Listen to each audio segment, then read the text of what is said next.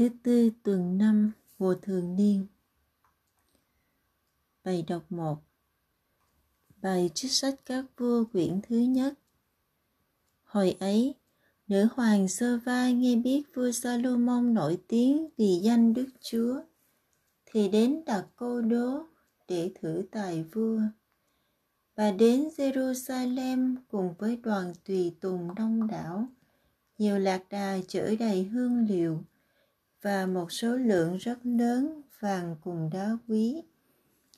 Bà vào hội kiến với vua Salomon và nói với vua tất cả những gì bà suy nghĩ trong lòng. Vua Salomon giải đáp tất cả những vấn đề bà đưa ra. Không có chuyện gì là bí ẩn mà vua không giải đáp được cho bà. Nữ hoàng Sơ Va thấy tất cả sự khôn ngoan của vua Salomon và cung điện vua đã xây. Những món ăn trên bàn của vua, dinh thự của quần thần, cung cách và trang phục của họ, các thứ rượu của vua, các lễ toàn thiêu vua tiến nhân tại đền thờ Đức Chúa. Bà hết hồn, bà nói với vua, những điều tôi đã nghe nói ở nước tôi về Ngài và sự khôn ngoan của Ngài quả là sự thật. Tôi đã không tin những điều người ta nói cho tới khi tôi đến và thấy tận mắt. Nhưng thực ra, người ta cho tôi biết chưa tới một nửa. Ngài còn khôn ngoan và giàu có hơn tiếng đồn tôi đã nghe. Phúc thay thần dân của Ngài, phúc thay quần thần của Ngài. Những kẻ luôn luôn được túc trực trước mặt Ngài và nghe biết sự khôn ngoan của Ngài. Chúc tụng Đức Chúa Thiên Chúa của Ngài, đấng đã ưu ái đặt Ngài lên ngai Israel. Chính vì lòng yêu thương Israel đến muôn đời mà Đức Chúa đã đặt Ngài làm vua để Ngài thi hành luật pháp và công lý. Và bà tặng vua 3.600 ký vàng, một số rất lớn hương liệu và đá quý chưa từng có một số lượng hương liệu nhiều như nữ hoàng sơ va đã tặng vua Salomon. Tin mừng Chúa Giêsu Kitô theo Thánh Marco. Khi ấy, Đức Giêsu gọi đám đông tới mà bảo: Xin mọi người nghe tôi nói đây và hiểu cho rõ. Không có cái gì từ bên ngoài vào trong con người, lại có thể làm cho con người ra ô uế được. Nhưng chính cái từ con người xuất ra là cái làm cho con người ra ô uế. Ai có tai nghe thì nghe. Khi đức giêsu đã rời đám đông mà vào nhà các môn đệ hỏi người về dụ ngôn ấy. Người nói với các ông, cả anh em nữa, anh em cũng ngu tối thế sao? Anh em không hiểu sao? Bất cứ cái gì từ bên ngoài vào trong con người thì không thể làm cho con người ra ô uế. Bởi vì nó không đi vào lòng, nhưng vào bụng người ta rồi bị thảy ra ngoài như vậy là người tuyên bố mọi thức ăn đều thanh sạch. Người nói, cái gì từ trong con người xuất ra, cái đó mới làm cho con người ra ô uế. Vì từ bên trong, từ lòng người, phát xuất những ý định xấu, tài dâm, trộm cắp, giết người, ngoại tình, tham lam, độc ác, xảo trá, trác tán, ganh tị phỉ bán, kiêu ngạo, ngông cuồng. Tất cả những điều xấu xa đó đều từ bên trong xuất ra và làm cho con người ra ô uế.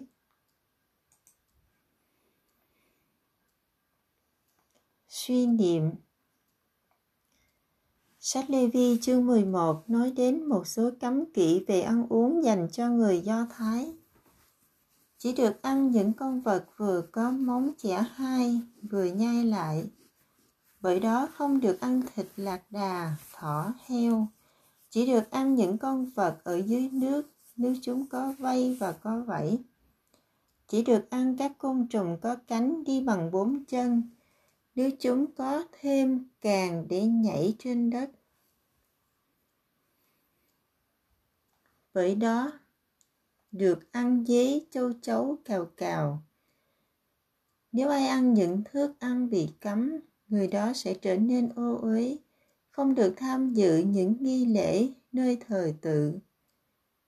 Chúng ta không quên chuyện bảy anh em bị vua Antiocho ép ăn thịt heo và họ đã chấp nhận cái chết hơn là vi phạm luật Chúa. Ngày nay chúng ta ngạc nhiên về chuyện cấm đoán này, nhưng vấn đề ăn uống đã từng là chuyện nóng bỏng trong giáo hội sơ khai. Một câu hỏi khiến giáo hội phải suy nghĩ. Sau khi trở nên Kitô hữu, dân ngoại có phải giữ những cấm kỵ trên không? Công đồng đầu tiên chỉ cấm họ không được ăn huyết và thú chết ngạt. Lập trường của Đức Giêsu trong đoạn tin mừng hôm nay rất khác thường. Ngài nói một nguyên tắc có vẻ như đi ngược với sách Lê Vi. Không có gì từ ngoài vào trong con người lại có thể làm cho nó ra ô uế. Mọi thứ từ bên ngoài vào trong con người không thể làm nó ra ô uế. Đối với Đức Giêsu, chính cái xấu xa từ bên trong trừ tới từ trái tim con người cái ấy mới làm cho con người nên ô uế. Con người hôm nay dễ mắc bệnh tim mạch trái tim. Một cơ quan nhỏ bé nằm ở bên trái lồng ngực thường bị căng thẳng và quá tải dẫn đến đột quỵ.